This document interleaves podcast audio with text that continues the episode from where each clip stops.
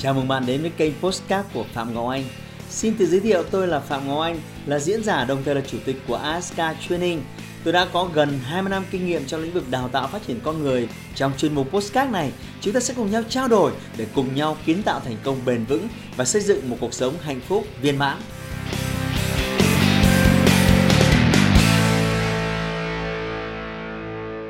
Chào mừng các bạn đến với kênh YouTube của Phạm Ngọc Anh. Hôm nay chúng ta sẽ nói về một chủ đề mà các bạn trẻ tôi cho rằng à, rất lưu tâm.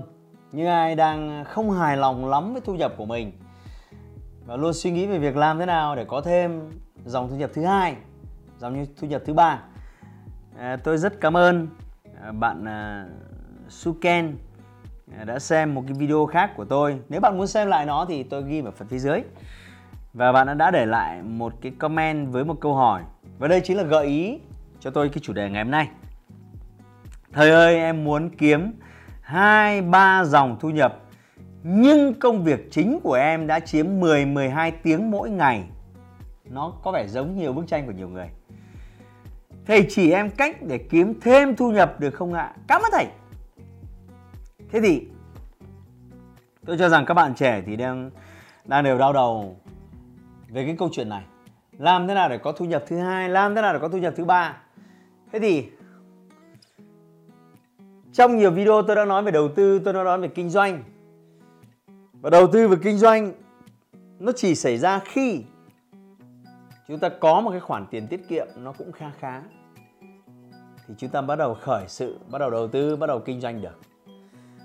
Nhưng mà trong thời gian đầu, đặc biệt là cái quãng thời gian khoảng độ 20 đến 30 tuổi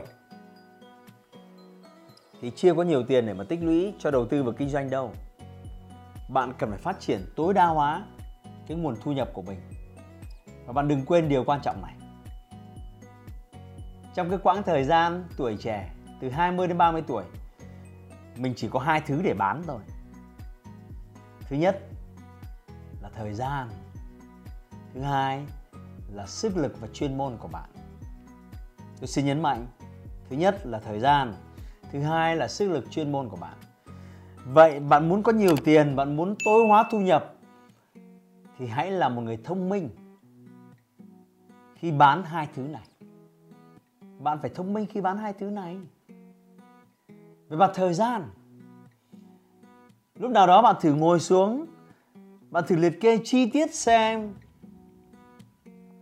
Từ 7 giờ sáng khi ra khỏi nhà đến 7 giờ tối khi về nhà và rồi từ 7 giờ tối đến 7 giờ sáng hôm sau, thức dậy.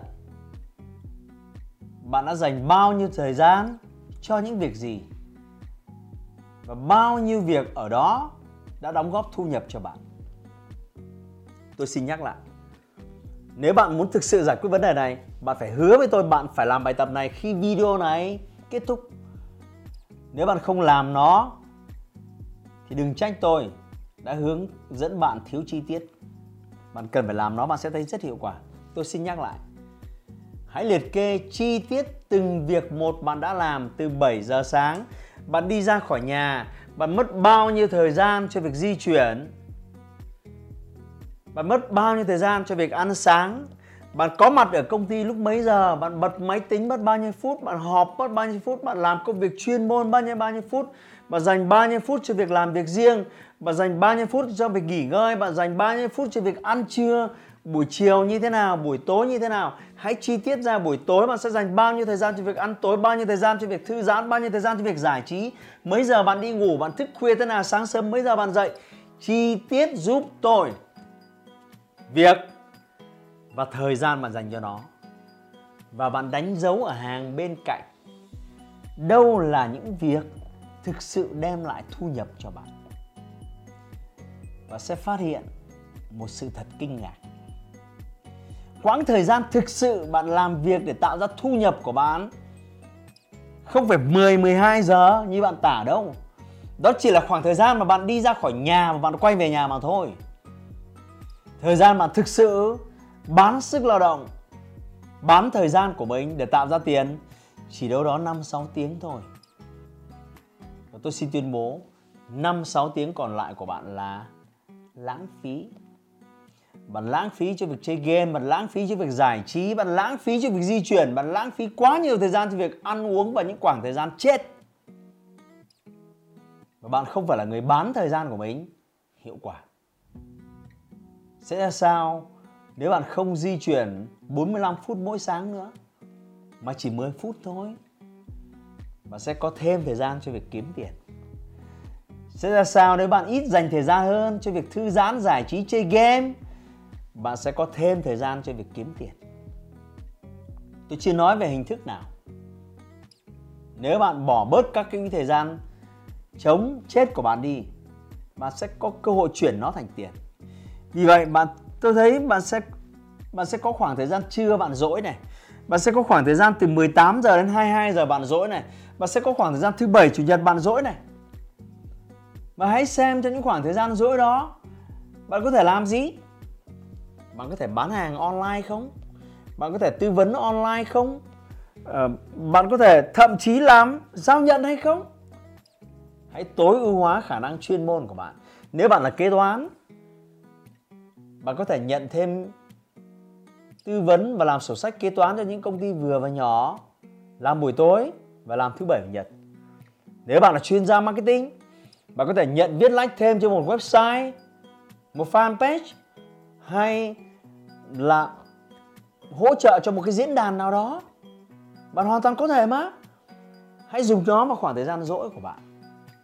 Với chuyên môn bạn có và thế sẽ thấy bạn có thể tạo ra nguồn thu nhập thứ hai, tạo ra nguồn thu thu nhập thứ ba.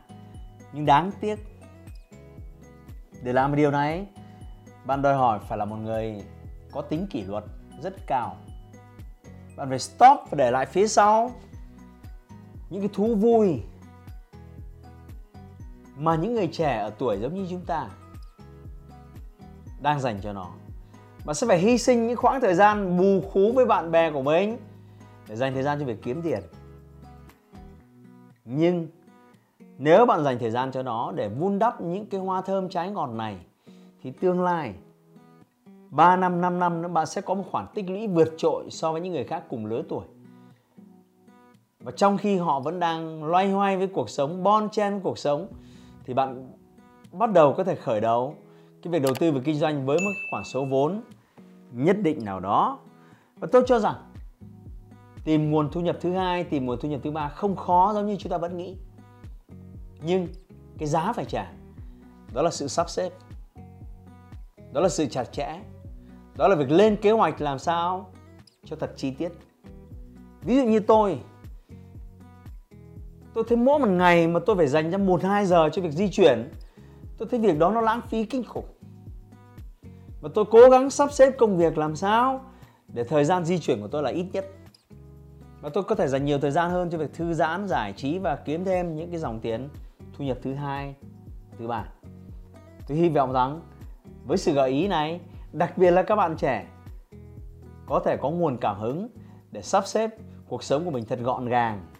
Tôi tin rằng tất cả chúng ta đều có 24 giờ giống nhau. Sự khác biệt là chúng ta sử dụng thời gian sao cho nó thông thái mà thôi. Và sẽ thấy mình có rất nhiều khoảng thời gian rảnh. Và hãy đổi cái khoảng thời gian đó cộng với chuyên môn kiến thức hiểu biết bạn đang có thành một khoản thu nhập thứ hai, thành một khoản thu nhập thứ ba. Và nó sẽ giúp bạn cái tiền đề để bạn có thể nghỉ hưu rất sớm.